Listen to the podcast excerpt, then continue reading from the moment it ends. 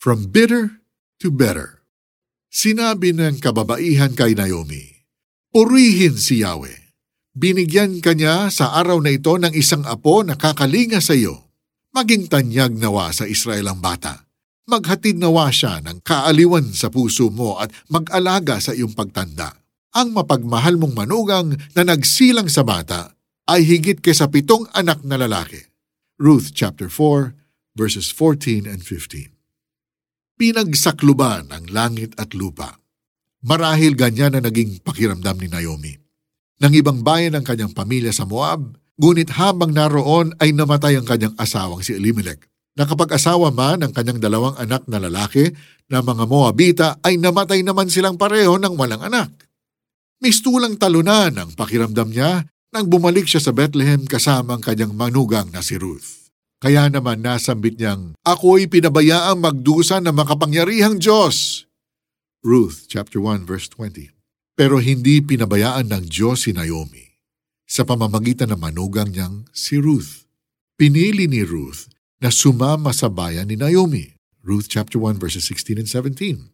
Nagtrabaho siya sa bukid para sa kanilang dalawa. Ruth 2 verses 1 and 3 at sumunod siya sa bili ni Naomi upang makapag-asawa itong muli ng kinsman redeemer. Ruth chapter 3 verses 1 to 5. Hindi nagtagal na pangasawa nga ni Ruth si Boaz at pinagpala sila ng anak na lalaki na si Obed. Ruth chapter 4 verses 13 to 14. Nagkatotoo ang panalangin ng mga kababaihan kay Naomi na maging tanyag ang kanyang apo at magbigay ito ng kaaliwan sa kanyang pagtanda. Totoo din na ang manugang niyang si Ruth ay malaki ang naitulong sa kanya.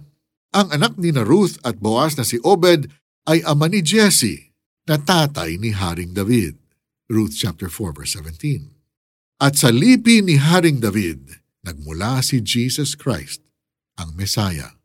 Matthew chapter 1 verses 5 to 17. Minsan, dahil sa mga pagsubok sa buhay, pakiramdam natin ay kinalimutan na tayo ng Diyos.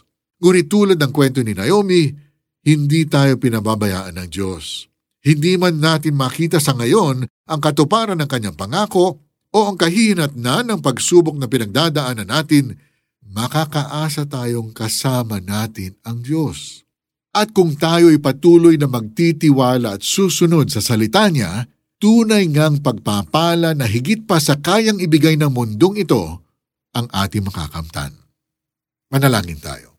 Panginoon, salamat po na tapat kayo. Hindi ninyo kami iniiwan sa gitna ng pagsubok. Buksan ninyo ang aming mga mata nang makita namin ang inyong mapagpalang kamay.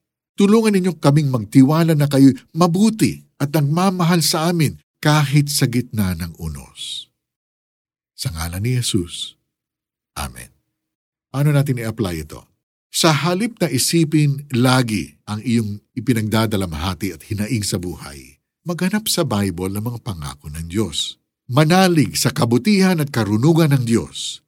Huwag maging bitter, kundi isipin mo that with Jesus, life can get better. Sinabi ng kababaihan kay Naomi, Purihin si Yahweh. Binigyan kanya sa araw na ito ng isang apo na kakalinga sa iyo Maging tanyag nawa sa Israel ang bata. Maghatid nawa siya ng kaaliwan sa puso mo at mag-alaga sa iyong pagtanda. Ang mapagmahal mong manugang na nagsilang sa bata ay higit kaysa pitong anak na lalaki. Ruth chapter 4 verses 14 and 15. For the 700 Club Asia, I'm Mari Kaimo. May God bless you today.